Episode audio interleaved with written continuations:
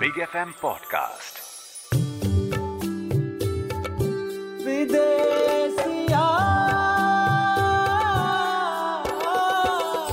Bihar की मिट्टी का लेकर संदेश।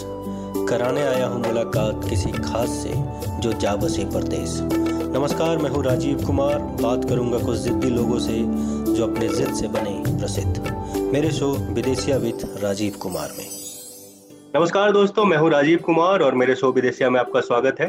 विदेशिया में मेरे आज के गेस्ट हैं, बिहार की मिट्टी से निकले एक नौजवान, जो एक ग्लोबल पर्सनैलिटी हैं, जो कि शिक्षा और लीडरशिप के क्षेत्र में बहुत ही सराहनीय काम कर रहे हैं। आपकी उम्र मात्र अट्ठाईस साल है। आप एक यूथ आइकन आप डेक्सटरिटी ग्लोबल के संस्थापक हैं। आपके काम से प्रभावित होकर अमेरिका के उस समय के राष्ट्रपति बराक ओबामा ने आपको व्हाइट हाउस में आमंत्रित किया था। फोर्ब्स ने आपको विश्व के 30 सबसे प्रभावशाली ग्लोबल 30 अंडर 30 युवाओं की सूची में शामिल किया है। रॉक फेलर फाउंडेशन ने आपको ट्वेंटी फ़र्स्ट सेंचुरी के टॉप 100 इनोवेटर्स की सूची में जगह दी है। नोबेल पीस प्राइज में आपको आमंत्रित किया जाता है उस समारोह में शामिल होने के लिए। इंग्लैंड की महारानी ने आपको किंग्स यूथ लीडर्स की सूची में शामिल किया है। सदी के महानायक अमिताभ बच्चन आपको केबीसी में देश के सबसे युवा एक्सपर्ट के रूप में आमंत्रित करते रहते हैं। रामकृष्ण मिशन आपको अपने वार्षिक कैलेंडर में चित्रित करता है। देश के प्रमुख अखबार दिव्य भास्कर आपको इक्कीसवीं सदी के विवेकानंद की उपाधि देता है। शरद आज आपको विदेशिया में बुलाकर मैं खुद पर बहुत गर्व महसूस कर रहा हूँ। शरद स्वागत है आपका विदेशिया में। बहुत बहुत धन्यवाद आपका मुझे आमंत्रित करने के लिए। शरद डेक्सटेरिटी ग्लोबल के बारे में बताइए। ये क्या है? हमारे सुनने वालों को बताइए। डेक्सटेरिटी ग्लोबल एक संगठन है जिसकी शुरुआत मैंने सोलह वर्ष की आयु में की थी। आज से लगभग बारह तेरह वर्ष पहले। और डेक्सटेरिटी किशोरों और युवाओं के साथ राष्ट्र भर में काम करती है। हम दो काम मुख्यतः करते हैं। पहला ये कि दुनिया में कोई भी अगर शैक्षणिक अवसर है, कोई भी प्रतियोगिता है, कोई भी छात्रवृत्ति है, उसकी जानकारी हमारे किशोरों और युवाओं को सबसे पहले मिले, वो जहाँ पढ़ते हैं, जहाँ रहते हैं, वहीं उन्हें वो जानकारी मिल जाए। और दूसरा जो लक्ष्य है डिक्सटेरिटी का, वह यह है कि हम शिक्षा से नेतृत्व का निर्माण कर सकें। और पिछले बारह वर्षों से मैं यही काम कर रहा हूँ। तो बेसिकली आप काइंड ऑफ़ स्कॉलरशिप के बारे में लोगों को बताते हैं या उनको आप प्रिपेयर करते हैं लीडरशिप के लिए ये एक एक थोड़ी सी उलझन है। मैं भी जैसे नहीं समझ पा रहा हूँ कि एक्सट्रेटी ग्लोबल आखिर इन युवाओं को कैसे हेल्प करती और कैसे आगे बढ़ाती। तब मैं आपको जो कहानी है वो बताता हूँ। वो कहानी यह है कि मैं बिहार के छोटे बड़े गाँवों में पला बढ़ा और 12 वर्ष की आयु तक स्कूल नहीं गया। जब स्कूल नहीं जाता था तो घर में अखबार पढ़ना अनिवार्य माता पिता ने रखा हुआ था और अखबारों में हमेशा कहानियाँ छपती थी, किसी बच्चे की जो कि किसी बड़े विश्वविद्यालय गया हो, अच्छी छात्रवृत्ति के साथ, कोई जिसने भारत का कहीं किसी अंतर्राष्ट्रीय मंच पर प्रतिनिधित्व किया हो तो ऐसी कहानियाँ छपती रहती थी और मैं वो पढ़ता रहता था तो मैं सोचता था कि मैं भी इसमें भाग ले सकता हूँ क्या? पर मैं किसी स्कूल में नहीं था तो भाग नहीं ले सकता था। तो मैं लिख लिया करता था कि ये कौन से अवसर हैं और किस महीने में आते हैं, कौन इसमें भाग ले सकता है। बारह वर्ष की आयु पे मैं माता जी के साथ पटना चला आया और स्कूल में एक नाम लिखाया गया। जब स्कूल में नाम लिखा दिया गया तो मैंने ये जितनी प्रतियोगिताएँ लिख कर रखी थी, जितनी छात्रवृत्ति, जितनी परीक्षाएँ, सब में भाग लेना शुरू किया। लगभग बारहवीं में जब तक पहुँचा, तब तक छह देशों में भारत का प्रतिनिधित्व किया था। लगभग 200 प्रतियोगिताएँ जीती थी स्थानीय, राष्ट्रीय और अंतर्राष्ट्रीय स्तर पर। तो आसपास में बहुत संवाद होता था, दोस्तों से बातचीत होती थी, गपशप होता था। तो वापस आता था तो मैं बताता था कि ये मैं जापान में सड़कें ऐसी थी कोरिया में होटल ऐसा था और ये सारी चीज़ें बताता था। इस क्रम में ये भी बताता था कि वहाँ क्या सवाल पूछे गए या फिर वहाँ देश भर से विश्व भर से आए युवाओं ने कैसे विचार रखे। तो इस क्रम में बहुत बार मैं देखता था कि कोई सवाल जो कि अंतरराष्ट्रीय मंच पर किसी ने उसका सही जवाब नहीं दिया वो मेरे बगल में बैठा हुआ कोई बिहार के छोटे गाँव या ज़िले से आया हुआ बच्चा जो बगल में बैठता वो जानता था। तो मैं कह बैठता था तुम्हें तो होना चाहिए था वहाँ। हम्म। तो इस क्रम में मुझे ये आभास होना शुरू हुआ, या अनुभव होना शुरू हुआ कि प्रतिभा और मेहनत की कमी नहीं है, कमी जानकारी की है। और अब मेरे मित्रों को ये मालूम नहीं था कि ये सारे अवसर होते हैं। मैंने तो अखबार से लिख लिख कर रखा हुआ था एक डायरी में तो मुझे मालूम था, मैं भाग ले रहा था। तो ये पहला पहला पहलू था। जो दूसरी बात थी वो यह थी कि इन अंतर्राष्ट्रीय मंचों पर जब मैं जाता था तो मैं देखता था कि दुनिया भर के किशोर और युवाओं, जिन्हें भविष्य का नेता मानते हैं कि अलग अलग क्षेत्र में यह नेतृत्व करेंगे, वो जो आते थे वो भारत का जो भी प्रतिनिधित्व करते थे, वो भारत के इंटरनेशनल स्कूल और वर्ल्ड स्कूल से आते थे। बड़े शहरों में जो कुछ इंटरनेशनल स्कूल वर्ल्ड स्कूल होते हैं, जिनकी फ़ीस काफ़ी ज़्यादा होती है और सामान्य जो भारतीय है, वो नहीं जा सकता वहाँ, या अपने बच्चों को वहाँ नहीं भेज सकता। राजस्थान की कोई बच्ची, जिसे देखा है अपनी माता माता जी को डेढ़ किलोमीटर दूर जाते हुए पानी लाने के लिए, उस बच्ची के जो विचार है, जीवन का खुद का जो अनुभव है, वो शुद्ध पेयजल के वितरण पर जो बातचीत करेगी, शायद वो ज़्यादा प्रेरक होगा, ज़्यादा प्रभावशाली होगा और उसके उसमें अनुभव होंगे। इस कारण ये दोनों चीज़ों को जोड़ते हुए हमने डेक्सटेरिटी की शुरुआत की। डेक्सटेरिटी का जो डेक्स कनेक्ट यूनिट है, जो कि शैक्षणिक अवसरों से जोड़ता है, कोई भी ऑनलाइन जाकर के मोबाइल से या फिर अपने, अगर उनका स्कूल है तो स्कूल डायरेक्टली डेक्स कनेक्ट हो सकता है, वो स्कूल में जानकारी मिलने लगती है या मोबाइल में जानकारी मिलने लगती है। और जो ओवरऑल आइडिया है, वो ये है कि भारत की जो अगली नेतृत्व की पीढ़ी होगी अलग अलग क्षेत्र में, उसे हम बचपन से तैयार करें, ये सब एक दूसरे से मिले हो और तालमेल के साथ काम कर सकें। तो यही काम डेक्सटेरिटी करती है और अलग अलग प्लेटफॉर्म है Dex connect dexterity to college dexterity school of leadership and entrepreneurship इन सारे इको एक पूरा इकोसिस्टम तैयार हो जाता है और इसी इकोसिस्टम एक बार जब बच्चा घुस जाता है तो वो लगभग सारी चीज़ें कर रहा हूँ। सही, सर। आप में आपने बोला कि 12 वर्ष की आयु तक आप स्कूल नहीं गए।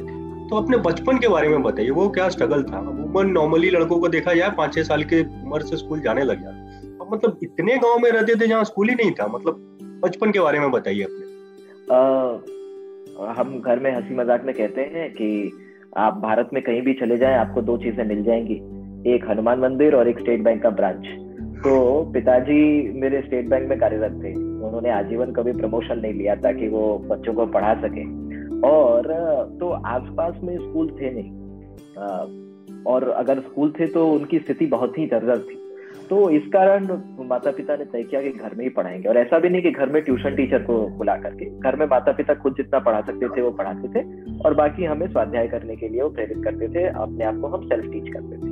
तो इस प्रकार से और फिर तीन चीज़ें ज़रूर करते थे हमारी शिक्षा को मैं कई बार कहता हूँ कि तीन भाग में बटी हुई थी हमारी शिक्षा। सुबह सुबह हम उठते थे तो स्वामी विवेकानंद जिनसे मैं बहुत प्रेरित हूँ। उनके, श्री रामकृष्ण परमहंस के, माँ शारदा देवी के, और जो भी महामानव हुए, उनके अंग्रेज़ी और हिंदी में विचार घर में, हर किराए के घर में हम रहते थे और हर दीवार पर वो अंग्रेज़ी और हिंदी में विचार लगे होते थे और सुबह सुबह उठकर पहला काम था जोड़ जोड़ से हम उन विचारों को पढ़ते थे। तो ये मैंने बचपन से बहुत वर्षों तक किया। बहुत सारे विचार वैसे याद भी हो गए और कुछ शायद जीवन में हम आत्मसात भी कर पाए। और जो तो ये पहला था दूसरा अखबार पढ़ना अनिवार्य था। अखबार एक दिन लेट आते थे ये इतने दूर दराज के गाँव और जगह होते थे। तो इसी प्रकार से जीवन वहाँ पर चल रहा था।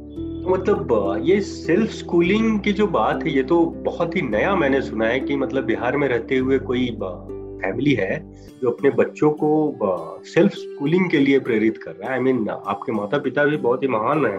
और ये जानकारी कम लोगों को है कि हम तीनों भाई बहन, मेरे बड़े भाई वसंत विवेक सागर जो अब नहीं रहे, वो बिहार से एमआईटी जाने वाले फुल स्कॉलरशिप पर पहले विद्यार्थी थे, जो मॉडर्न डे बिहार से बारहवीं के बाद वो फुल स्कॉलरशिप पर एम बॉस्टन गए मेरी बहन कोलंबिया गई फुल स्कॉलरशिप पर, मैं टफ्स गया तो तीनों के तीनों भाई बहन फुल स्कॉलरशिप पर दुनिया के टॉप कॉलेज में पढ़ने के लिए गए।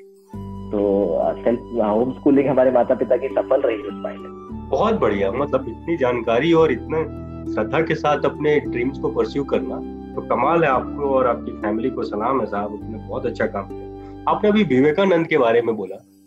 आप विवेकानंद से काफ़ी प्रेरित लगते हैं, पीछे विवेकानंद जी की तस्वीर भी लगी हुई है। क्या कुछ सीखा आपने उनसे और क्या क्या है सीखने के लिए फॉर द लार्जर ऑडियंस कैसे फॉलो करना चाहिए, उनसे क्या सीखना चाहिए? स्वामी जी से सीखने के लिए हज़ारों, लाखों, करोड़ों चीज़ें हैं। और हर दिन सीखने के लिए है और हर पल जीने के लिए है।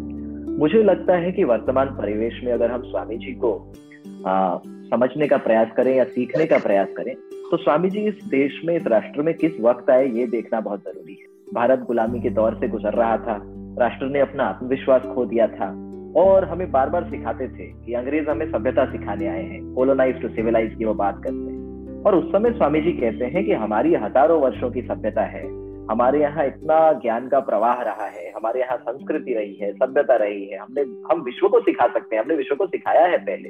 तो राष्ट्र के अंदर, हमारी ही सभ्यता के अंदर हमारी जो मजबूती थी, हमारा जो धरोहर था, वो उसे पुनर्जीवित करते हैं, पुनर्जागृत करते हैं। आपसे बात कर रहा हूँ ना तो मुझे एक चीज़ समझ में आ रहा है कि थॉट की क्लैरिटी आपके लाइफ में कितना बड़ा रोल प्ले करती आप 12 साल की उम्र में स्कॉलरशिप के बारे में जो भी जानकारी मिलती थी, अखबारों वगैरह से पढ़ के इकट्ठा करते थे सोलह साल में आपने डेक्सटेरिटी ग्लोबल को स्थापित कर दिया। तो एक आदमी को लाइफ में सक्सेसफुल बनने के लिए थॉट की क्लैरिटी होना कितना इम्पोर्टेंट है? अभी मैं कुछ दिन पहले हैदराबाद में था। संगठन के बच्चों से मिल रहा था। तो वहाँ हैदराबाद में बहुत शानदार इंस्टीट्यूशन है, Vivekananda institute of human excellence जो कि रामकृष्ण मठ हैदराबाद के अंदर आता है। उसके जो निदेशक हैं, स्वामी बोधमयानंद जी महाराज, उन्होंने मुझे कहा कि शरद जी, हम आपके जो संगठन के यहाँ पर बच्चे हैं, अभी आप जिनसे मिल रहे थे, उन्हें बुलाइए, उनके साथ कुछ परिचय चर्चा होगी, कुछ संवाद होगा। उन्होंने कहा कि पूरे महाभारत में दुर्योधन का एक कैरेक्टर है, जिसपे अंतिम में जब कृष्ण उसे डांटते हैं कि तुम्हारे कारण पूरा युद्ध हो रहा है तो उसने स्वामी जी ने बहुत अच्छे से कहा, उसने कहा, धर्म क्या है, मैं जानता हूँ, मैं उस मार्ग पर चल नहीं सकता। अधर्म क्या है, वो मैं कर रहा हूँ इस मार्ग को मैं छोड़ नहीं सकता। और उन्होंने कहा कि इस कारण वो कुछ वक्त के लिए स्वर्ग चला गया। तो स्वामी जी ने कहा कि बुरे लोग के पास भी जो क्लैरिटी अगर हो और उस क्लैरिटी पे चलने का कन्विक्शन हो तो वो अपना काम कर लेते हैं। आप लोग तो अच्छे लोग हैं, भले लोग हैं। तो वो बात बहुत ही इंपॉर्टेंट है कि आपको क्लैरिटी होनी चाहिए। और वो clarity of thought clarity of action वो बहुत आवश्यक है। बट सर होता क्या है कि आम लोग नहीं आइडेंटिफाई कर पाते हैं। नहीं क्लैरिटी होती है कि क्या करना है, लोगों की ज़िंदगी निकल जाती है, करना क्या है रोज यही सोचते सोचते। कैसे पहचाने उस उस उस अद्भुत मतलब जो उनके अंदर जो थॉट है? बहुत सारे लोग नहीं आइडेंटिफाई कर पाते हैं इनफैक्ट मेजोरिटी लोग नहीं कर पाते हैं। मैं सिंस स्वामी जी की बात हो गई है तो मैं स्वामी जी का बैकग्राउंड अब तो यूज़ भी कर सकता हूँ बताने में। तो स्वामी जी जब वेस्ट में गए, अमेरिका में तो उन्होंने बहुत इंटरेस्टिंग बात बार बार कही, जिससे कि बहुत सारे लोग उनसे इंस्पायर्ड हुए। वो कहे कि वेस्टर्न थॉट है यू आर सिनर्स आप पापी हैं, आप आपसे पुण्य के मार्ग पे जा रहे हैं। उन्होंने कहा ईस्टर्न थॉट जो है, जो भारतीय थॉट है, वो है कि यू आर बॉर्न प्योर आप एकदम मतलब पुण्यात्मा ही पैदा होते हैं। आपके अंदर जब आप आते हैं धरती पर, तब तो प्योरिटी भरी होती है। एकदम प्योरिटी है क्लैरिटी है स्वीटनेस है, सारी चीज़ें हैं। और आपको उसको रिटेन रखना आवश्यक है। उसको मैनिफेस्ट करते रहना आवश्यक है। मैं उसी एग्ज़ाम्पल को ले रहा हूँ। हमें ऐसा नहीं है कि के से क्लैरिटी की तरफ़ जाना है। हमारे पास अर्लियर डेज़ से ही लगभग एक क्लैरिटी होती है। समाज क्या करता है? दो हज़ार चीज़ें हमारे सामने रखना शुरू करता है। हम समाज की परिभाषाएँ लेने लगते हैं, हम समाज की आकांक्षाएँ, अभिलाषाएँ जो हमारे ऊपर थोपी हुई है, वो लेने लगते हैं, बाज़ार में बिक रहे सपने लेने लगते हैं और वो एक क्रिएट कर देता है। और ऐसा हो जाता है कि हमारे अंदर से हमारा जो संवाद है वो टूटने लग जाता है। मैं डिक्सेरिटी के अंदर बच्चों को कहता हूँ, एक फ्लो चार्ट ऑफ़ क्वेश्चन रखने की अगर आप दुखी भी महसूस कर रहे हैं तो आप खुद से पूछे, मैं कैसा महसूस कर रहा हूँ? मैं ऐसा क्यों महसूस कर रहा हूँ? इसके बारे में मैं क्या कर सकता हूँ? क्या इसमें मेरा, मेरी कोई भूमिका है? सिंपल जो सवाल जवाब है ना, अपने आप से सवाल जवाब शांति से बैठकर करना शुरू करेंगे ना तो वो करियर के बारे में हो सकता है मूड के बारे में हो सकता है एक्सपेक्टेशंस के बारे में हो सकता है, एक क्लैरिटी आएगी। और जब लगता है कि नहीं आ रही है अंदर से क्लैरिटी तो कम से कम सवाल क्लियर रहेगा तो आप अपने जो सीनियर लोग हैं एक्सपीरियंस लोग हैं, किताबें हैं बायोग्राफी हैं, उनसे बहुत सारी चीज़ें ले सकते हैं। शरद, बहुत इंस्पायरिंग लग रहा है मेरे को आपसे बात करके। आप मुझे ये बताइए कि 21वीं सदी का लीडर कैसा होना चाहिए? आज का लीडर कैसा होना चाहिए? जो आगे जा करके इंडिया को या वर्ल्ड को लीड करेगा। उसके अंदर क्या क्वालिटीज होनी चाहिए? मुझे लगता है सदी कोई भी हो लीडर एक ही जैसा होना चाहिए। और स्वामी जी भी उस विचार को कहते हैं दासा से दासा सर्वेंट ऑफ़ द सर्वेंट और ये ऐसा नहीं है कि आज से है बहुत पहले से है। पर लीडरशिप के लिए डेक्सटेरिटी के अंदर हम आधुनिक भारत के हर एक युवा में दस की स्किल इन्वेशन करते हैं। वो पहला की स्किल है इंडिपेंडेंट थिंकिंग दूसरा है रिसर्च तीसरा कम्युनिकेशन और चौथा लीडरशिप हम मानते हैं कि भारत के युवाओं को इंडिपेंडेंट थॉट चाहिए। आप तुरंत इन्फ्लुएंस नहीं हो जाए इधर उधर से। दूसरा रिसर्च करने की एबिलिटी हो। आप दो मोबाइल फ़ोन खरीदने के पहले दाम देखते हैं बैटरी देखते हैं परसेंटेज देखते हैं, कितने घंटे में चार्ज होगा, कितना नहीं, वो भी एक रिसर्च है। ठीक उसी तरह। जीवन में दो मार्ग दिखते हो, दो विकल्प दिखता हो, सबके बीच में एक रिसर्च कर पाए आप। तो research skill is an important तीसरा कम्युनिकेशन स्किल वक्तृत्व की शक्ति राजा की शक्ति से बढ़कर होती है। ये हमने शुरू से कहा है। आपका कम्युनिकेशन का जो पावर है, वो होना चाहिए। And fourth is leadership in it नेतृत्व की क्षमता आप में होनी चाहिए। फिर हम दो कोर वैल्यूज़ की बात करते हैं। एक एम्पथी और दूसरा फियरलेसनेस एम्पथी इज़ सामने वाले के जगह पर खड़े होकर उसकी पीड़ा या उसके अनुभव को अनुभव कर पाने की क्षमता अगर वो है, उतनी ही निडरता के साथ आप जब कोई निर्णय लेते हैं, कोई फैसला लेते हैं तो वो कर पाए, चाहे वो अपने लिए हो या समाज के लिए। सेवेंथ और एट्थ हम कहते हैं two core commitment public service और नेशन बिल्डिंग आपका कमिटमेंट होना चाहिए, मैं जहाँ भी हूँ समाज में, समाज के बीच में मैं जनसेवा कर पाऊँ। और राष्ट्र निर्माण में मेरी शिक्षा की एक भूमिका हो या मेरे जीवन में, निभाई हो, वो। और फाइनली हम दो चीज़ें कहते हैं, वो है driven by a scientific temperament and grounded in spiritual values कि फालतू की बातें कम करें। जैसे अगर आप दिल्ली में कहते हैं कि बहुत गर्मी है तो उस गर्मी का मतलब एक यूरोपियन व्यक्ति के लिए अलग है, दिल्ली के व्यक्ति के लिए अलग है, अफ्रीका के व्यक्ति के लिए अलग है। हो सकता है अफ्रीका के व्यक्ति को लगे कि भाई बहुत ठंड है और यूरोप के व्यक्ति को लगे बहुत ज़्यादा गर्मी है। तो what is scientific temperament do scientific temperament क्या करता है? कुछ ऑब्जेक्टिव डिटेल्स कुछ स्टैंडर्ड यूनिट्स कुछ स्टैंडर्ड इंडिकेटर्स की बात करता है, तब आप कहेंगे, आज लगता है पंद्रह डिग्री है, मुझे ठंड लग रही या मुझे गर्मी लग रही तो उसका एक मतलब होगा, हमने ये बड़ा आसान बना दिया है देश में कि हम एजुकेशन पे पूरा डिबेट कर लेते हैं, बिना एक भी एजुकेशनल इंडिकेटर को देखे। इकोनॉमी पे एक पूरी डिबेट कर लेते हैं, बिना एक भी इकोनॉमिक इंडिकेटर को मेंशन किए। तो वो साइंटिफिक टेम्परामेंट आपको ऑब्जेक्टिवली चीज़ों को देखने, सोचने और सामने रखने में मदद करता है। और फाइनली जो है, वो है ग्राउंडेड इन स्पिरिचुअल वैल्यूज़ हमने सफलता का की परिभाषा बनाई है, इतना आगे गया कि सबको पीछे छोड़ दिया। तो वो सफलता की परिभाषा नहीं है कि आगे जाओ कि सबको पीछे छोड़ हमें अपने बच्चों को सेल्फ एंड सोसाइटी के बीच में गैप नहीं है, ये समझाना आवश्यक है। सेल्फ और सोसाइटी अटैच्ड है। आप और राष्ट्र एक हैं, आप और विश्व एक है। वो जो एकात्मकता है वो हमारे बच्चों को बचपन से मालूम होना चाहिए। उससे वो एक जब फील कर पाएगा, तभी वो एक बेहतर एंटरप्रेन्योर बनेगा, बेहतर एडवोकेट बनेगा, बेहतर चार्टर्ड अकाउंटेंट बनेगा इंजीनियर बनेगा। तो वो एक स्पिरिचुअलिटी होनी चाहिए। तो ये दस चीज़ें हैं जो कि आवश्यक है। Critical thinking research communication leadership empathy fearlessness public service nation building scientific temperament और स्पिरिचुअल ग्राउंडिंग ये दस चीज़ें किसी भी युग में आप हो, आप एक लीडर होंगे। आपने अभी बात की सफलता की। हमारे यहाँ जो होड़ लगा हुआ है सबको पीछे छोड़ देना जैसा आपने कहा है। आपके हिसाब से सफलता की क्या परिभाषा है? कहाँ पर आदमी को सेल्फ कंटेंट समझना चाहिए? बहुत ही बढ़िया सवाल है। मैं स्कूल में एक बार मैं एक बच्चे ने मुझसे पूछा कि, सर, आप सक्सेस और फेलियर को कैसे डिफाइन करते हैं? मैंने उस बच्चे से पूछा कि अगर तुम्हें यहाँ से अपने नानी घर जाना है और जो दूरी है वो 250 किलोमीटर है और तुम्हारे पास गाड़ी है, तुम जाते हो 50 किलोमीटर की दूरी पर ऐसा होता है कि भूख लग जाती है बहुत तेज और तुम्हें रुकना पड़ता है। क्या वो विफलता है? उसने कहा, नहीं सर, ये तो टेम्पररी बात है। खाना खाकर बढ़ जाएँगे। मैंने कहा, तुम खाना खा लेते हो, फिर आगे चले जाते हो। तो अब सब ठीक है? तो उसने कहा कि हाँ सर। तो मैंने कहा, भोजन किया, भोजन करना सफलता है? उसने कहा, नहीं सर, वो टेम्पररी बूस्ट है। मैंने कहा, ठीक। तुम डेढ़ सौ किलोमीटर पहुँचते हो, सौ किलोमीटर बाकी है। पेट्रोल खत्म हो जाता है। फ्यूअल खत्म। क्या अब ये विफलता है? उसने कहा, नहीं सर टेम्पररी सेटबैक मैंने कहा कि तुम क्या करोगे? तो हम पेट्रोल भरवा लेंगे. मैंने कहा, ठीक है, पेट्रोल भरवा लिया, क्या सफलता मिल गई? कहा नहीं सर, ये भी एक टेम्पररी बूस्ट मैंने कहा कि लगभग 200 किलोमीटर पहुँचते हैं 50 किलोमीटर बचा है, बहुत अंधेरी रात है, दोनों तरफ़ जंगल है नानी घर बस पचास किलोमीटर है, पर टायर पंक्चर हो जाता है। तो क्या करेंगे, अब छोड़ देंगे कि कभी नानी आएगी तो पचास किलोमीटर उधर से आकर हो सकता है जंगल में कभी हमसे मिल ले। और क्या इसे हम विफलता मान लें? उसने कहा, नहीं सर, वो ठीक करेंगे, या ठीक कराएँगे, या फिर सुबह होगी तो फिर कुछ मैकेनिक वगैरह बुलाएँगे। मैंने कहा, ठीक। और फिर अंतिम में आप पहुँच जाते हैं नानी घर तो वो सफलता है तो हाँ सफलता है। तो नानी घर क्या था? तो वो एंड ऑफ़ द जर्नी था, जो फाइनल जर्नी है। मैंने कहा कि हमारे जीवन में भी क्या होता है? ए से बी जा रहे होते हैं। पॉइंट ए है हमारे जन्म का पॉइंट और पॉइंट बी है वो जो एंड पॉइंट है, जब हमारी यात्रा समाप्त होती है। दिक्कत बस यही है नानी घर में 250 किलोमीटर दूरी हमें मालूम है। यहाँ हमें ए से बी की दूरी नहीं मालूम। है वो फियर ऑफ़ द अननोन जो है, उसने बाज़ार खड़े कर दिए।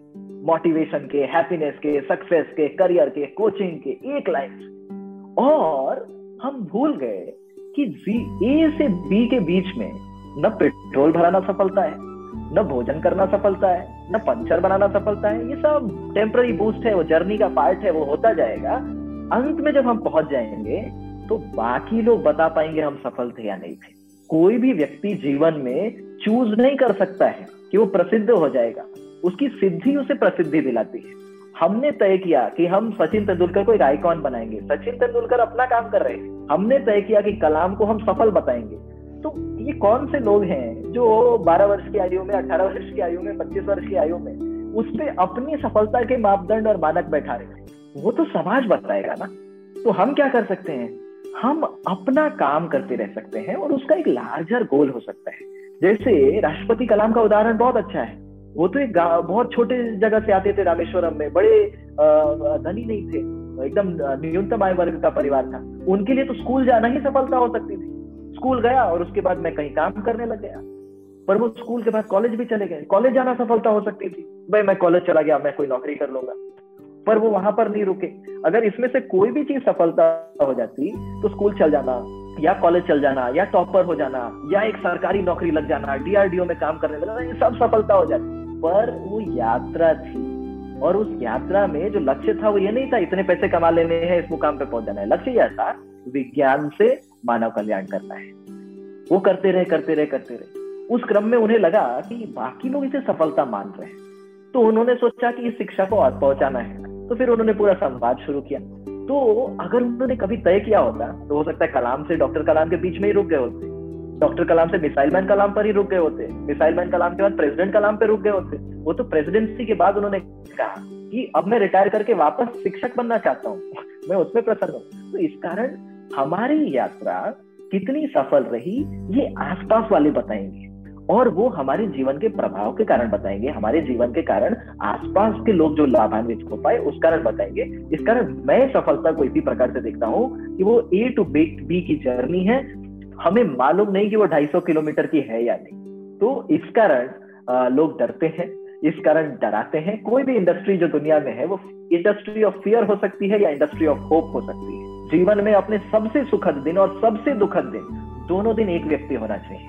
जब आप बेस्ट डे और वर्स्ट डे में भी अति उत्साहित नहीं होते हैं और अति निराश नहीं होते हैं। तो आप निर्णय कर रहे होते हैं, आपका उत्साहित सेल्फ नहीं निर्णय कर रहा होता है, आपका निराश सेल्फ नहीं निर्णय कर रहा होता है। तो मेरी सफलता के यही मापदंड है कि समाज तय करता है और वो तो यात्रा पूरी हो जाएगी, तब फिर लोग तय करेंगे। बहुत कमाल बहुत कमाल। मैं बहुत इंस्पायर हो रहा हूँ आपसे। अभी आपने शिक्षा व्यवस्था की बात की। आपको क्या लगता है इंडिया के अगर शिक्षा व्यवस्था को दुरुस्त करना है तो आपके हिसाब से हमको क्या कुछ चेंजेस लाने चाहिए? अभी जो हमारी न्यू एजुकेशन पॉलिसी आई है, उसने कैरेक्टर पे बहुत बात किया कैरेक्टर पे वैल्यू एजुकेशन पे नई चीज़ें बच्चे खुद से बनाना सीखें, करना सीखें, ऐसी सारी चीज़ों पर बहुत ज़ोर दिया है। उसमें इनफैक्ट बहुत सारी चीज़ें हैं जो स्वामी जी के जो डायरेक्ट विचार हैं एजुकेशन पे कहीं कहीं वो लाइन बाय लाइन आप, आपको उसमें मिलते हैं। तो स्वामी जी ने एक्चुअली कहा था कि an education by which character is build strength of mind is increase intellect is expanded एक ऐसी शिक्षा जिससे चरित्र का निर्माण हो एक ऐसी शिक्षा जिससे मस्तिष्क की जो शक्ति है, वो बढ़े और हमारा जो इंटेलेक्ट है वो एक्सपैंड होता रहे।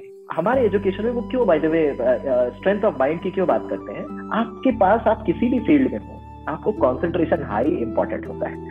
नहीं, अगर कॉन्सेंट्रेशन हाई होगा तो आपको परेशानी होगी। आप काटी ठोक रहे हैं और ठोकते ठोकते आप अपना उंगली पर ही मार लेंगे हैमर तो वो कॉन्सेंट्रेशन बहुत ही अनिवार्य हो जाता है वहाँ।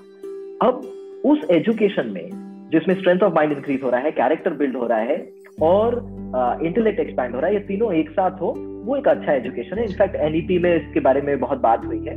पर मैं एक बात हमेशा कहता हूँ जब एनईपी नहीं आया था तो भी देश भर में ये सवाल लोग पूछते थे what kind of education do you envision कैसा एजुकेशन होना चाहिए भारत का? तो उसमें मैं हमेशा एक चीज़ कहता हूँ आपके माध्यम से भी वो कहना चाहता हूँ कि किसी भी समाज में शिक्षा दो तरह से प्रभावित मतलब शिक्षा दो तरह से प्रभावित होता है। एक है, आप अपने राष्ट्र के राजधानी में बैठकर दुनिया के सारे विशेषज्ञों को बुला सकते हैं, सारे नीति लिखने वाले लोगों को बुला सकते हैं और दुनिया की बेस्ट एजुकेशन पॉलिसी लिख सकते हैं। पर वो वन साइड है। जो उस पॉलिसी को इंप्लीमेंट करेगा, अगर वो एक ऐसे समाज से आता है जहाँ वो मान के चलता है कि लड़की दस के, दसवीं तक पढ़ेगी, उसके बाद शादी करेगी तो उसकी शिक्षा कभी कल्पना चावला बनाने वाली नहीं होगी। क्योंकि उसके दिमाग में जो एंड रिज़ल्ट है, उसने अपने बच्चे को देखा ही इसी तरह है कि मेरे क्लास में जो बच्चियाँ पढ़ रही है, इनकी दसवीं के बाद शादी हो जाएगी। तो वो उसी हिसाब से पढ़ाएगा। कोई बच्चा है, वो एक ऐसे समाज से आता है जहाँ उसे बताया गया है कि तुम्हें इसलिए पढ़ा रहे हैं कि तुम बीस हज़ार रुपए की नौकरी करोगे। तो वो चाहे उसको कितना भी आप एजुकेशन पॉलिसी से ट्रिकल डाउन करा दें, उसके मन में है कि ये शिक्षा मुझे बीस हज़ार कमाने के लिए मैं ले रहा हूँ। तो इसलिए जो दूसरा साइड है, एक है आप कैसी नीति लिखते हैं, कैसा ड्राफ्ट लिखते हैं, दूसरा साइड है आप जिस समाज से आते हैं, वो शिक्षा को किस प्रकार से देखता है, समझता है, वो आपके जीवन यात्रा में परिलक्षित होता है।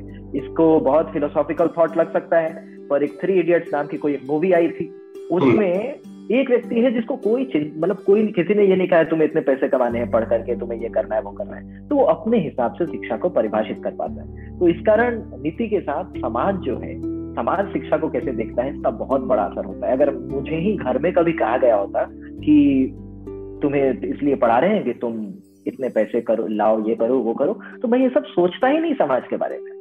मैं क्यों सोचता कि अवसर से कोई जुड़ा है या नहीं जुड़ा है? मैं सोचता, ठीक है, जितने ज़्यादा अवसर से जुड़ेंगे, उतनी ज़्यादा प्रतिस्पर्धा हो जाएगी। तो मैं अपने आप को बचा लू? केवल मुझे मालूम हो अवसर तो मैं केवल अच्छा करूँगा। पर जब आपके पास समय होता है सोचने के लिए, तब आप अच्छा सोच पाते हैं, कर पाते हैं। बहुत बढ़िया। अभी शरद में थोड़ा सा बिहार की बात करूँगा। हम लोग कहीं ना कहीं बिहार से जुड़े हुए हैं। तो बिहार के जो मौजूदा हालात हैं, अगर बिहार को बदलना है तो उसके लिए आपके हिसाब से दो तीन आइडियाज़ क्या हमको करने चाहिए इम्प्लीमेंट करने चाहिए, ताकि बिहार का एक ओवरऑल सुधार हो? जो मैं विदेशिया बोलता हूँ, इसके पीछे एक बहुत बड़ा रीजन है। हमारे यहाँ की जो व्यवस्था ऐसी हो गई है कि after a certain point you have to migrate आप बाहर आते हैं, आप वहीं काम करने लग जाते हैं सेटल्ड हो जाते हैं, आप विदेशिया बन जाते हैं। तो इस चीज़ को कैसे सुधारा जाए? बिहार को कैसे सुधारा जाए? नहीं, बिल्कुल है। पिछले बारह वर्षों से जो हम काम कर रहे हैं, उसका एक लक्ष्य बिहार को बदलना भी है। बिहार में भी जो हम, पूरा का पूरा जो बदलाव हम सोचते हैं, जो हम एडमिशन करते हैं, वो ये है कि बिहार के छोटे जिलों से, छोटे गाँवों से जब आप स्थानीय प्रेरणा स्रोत तैयार करेंगे, जिनके करियर के कारण, जिनके कैरेक्टर के कारण, जिनके मैसेज के कारण, उनके इमीडिएट सोसाइटी पर एक इम्पैक्ट होगा तो बिहार बेहतर होगा। पर वो जनरेशनल काम है, वो दो दिन, चार दिन में होने का काम नहीं है, वो एक पीढ़ी, दो पीढ़ी का काम है।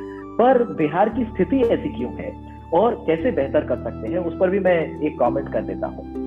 सबसे दुख की बात हो सकती है किसी राज्य के लिए या राष्ट्र के लिए कि वहाँ जो एस्पिरेशन है, वहाँ के लोगों का, जो जनाकांक्षा है, उसका सबसे बड़ा मानक या मापदंड यह बन जाए कि आप कितनी जल्दी उस राज्य से निकलकर बाहर चले जाते हैं। अफसोस की बात है, बिहार में हमने सफलता की परिभाषा बना ली कि अगर दसवीं तक अच्छा पढ़ाई किया तो ग्यारहवीं, बारहवीं के लिए बच्चे बाहर जाते हैं।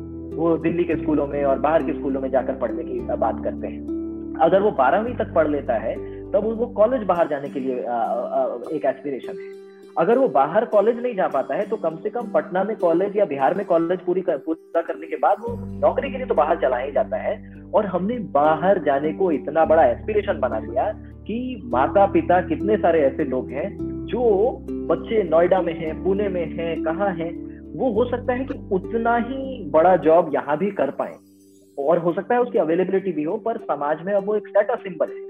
जहाँ सारे लोग चले जाएँगे, वहाँ वहाँ का उत्थान कैसे होगा? वहाँ का विकास कैसे होगा? कहते हैं कि इसराइल ने जब अपने लिए जगह खोज ली तो उसके बाद उसने दुनिया भर में यहूदियों को संदेश भेजा कि बिना लोगों के राष्ट्र कैसे बनेगा? तो हमारे पास ज़मीन है, राष्ट्र बनाना है, आप सब वापस आ जाए इसमें एक रोचक बात यह है कि जो भारत में जो यहूदी थे, उन्होंने कहा कि हम यहाँ पे बहुत खुश हैं, हम बीच बीच में आते जाते रहेंगे। पर किसी भी राज्य को, किसी भी राष्ट्र को जब अपने आप को फिर से अग्रसर करना होता है तो उसे वो संदेश भेजते हैं। दुनिया भर में ये मैसेजेस होता है। हम भी प्रवासी भारतीय दिवस मनाते हैं तो हम ये मैसेजिंग देते हैं। तो बिहार में बहुत ज़रूरी है कि लोग बिहार वापस आए और काम करें।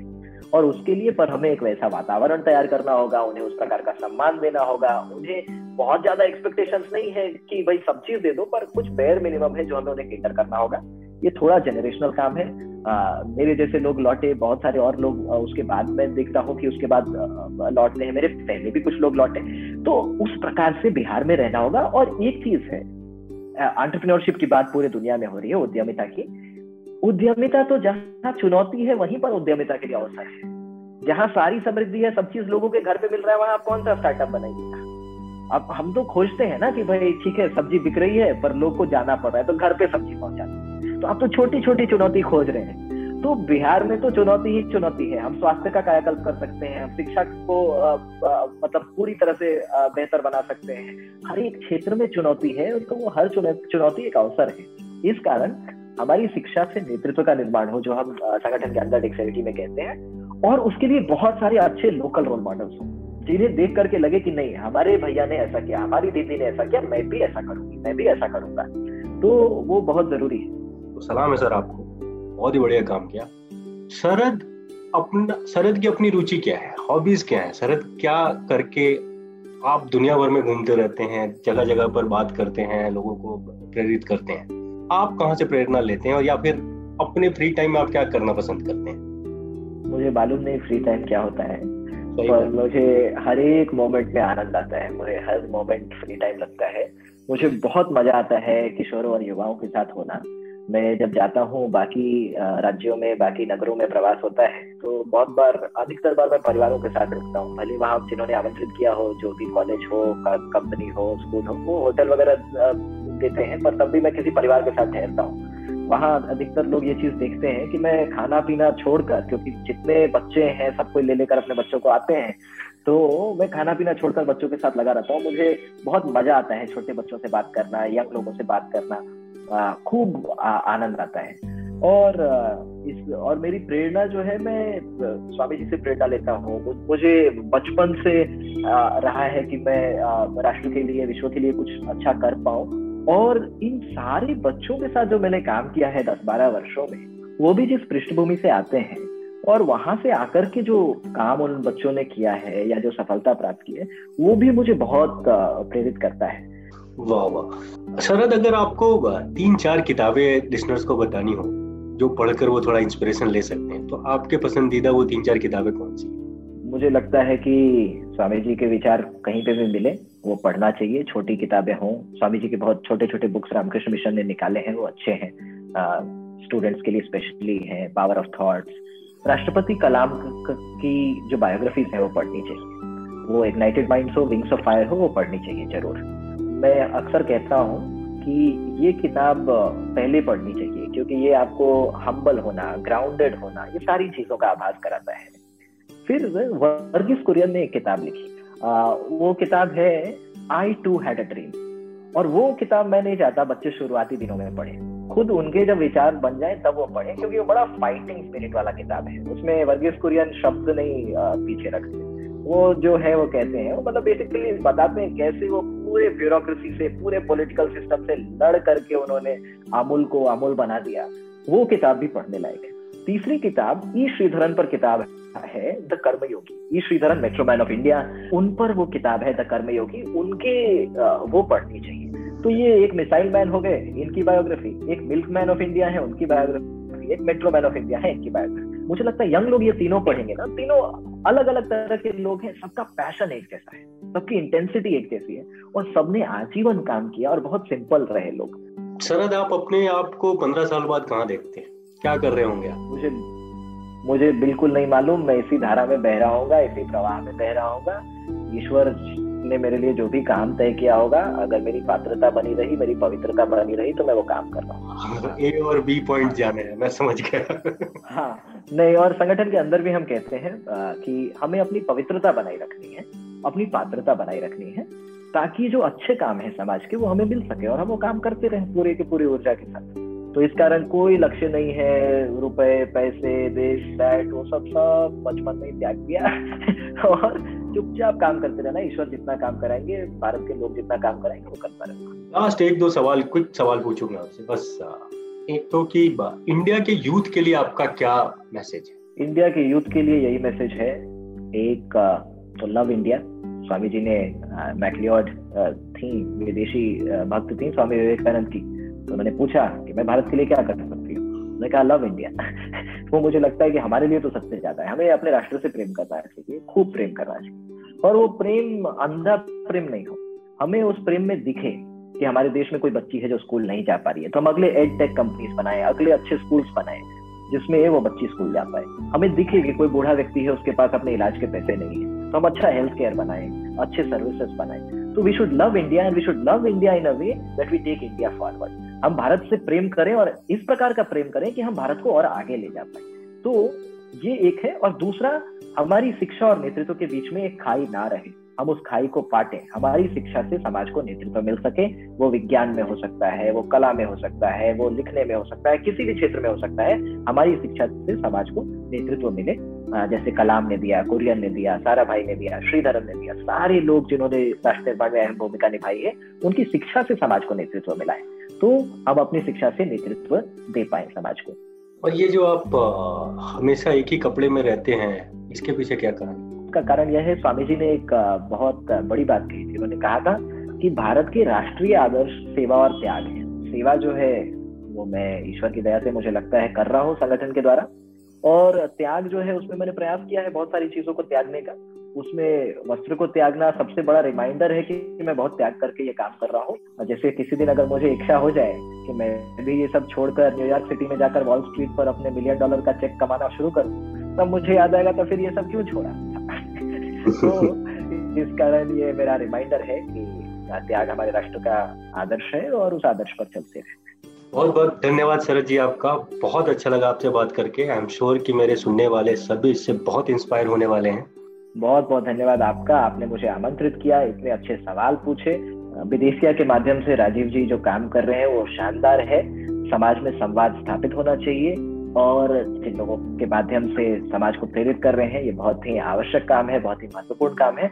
मैं आपको खूब शुभकामनाएँ देता हूँ और ये करते रहिए। बहुत बहुत धन्यवाद कि आपके माध्यम से मैं आपके श्रोताओं से बातचीत कर पाया और आपने इतने प्यारे सवाल पूछे और इतने ध्यान से सुना। बहुत बहुत धन्यवाद। बहुत बहुत धन्यवाद शरद जी आपका।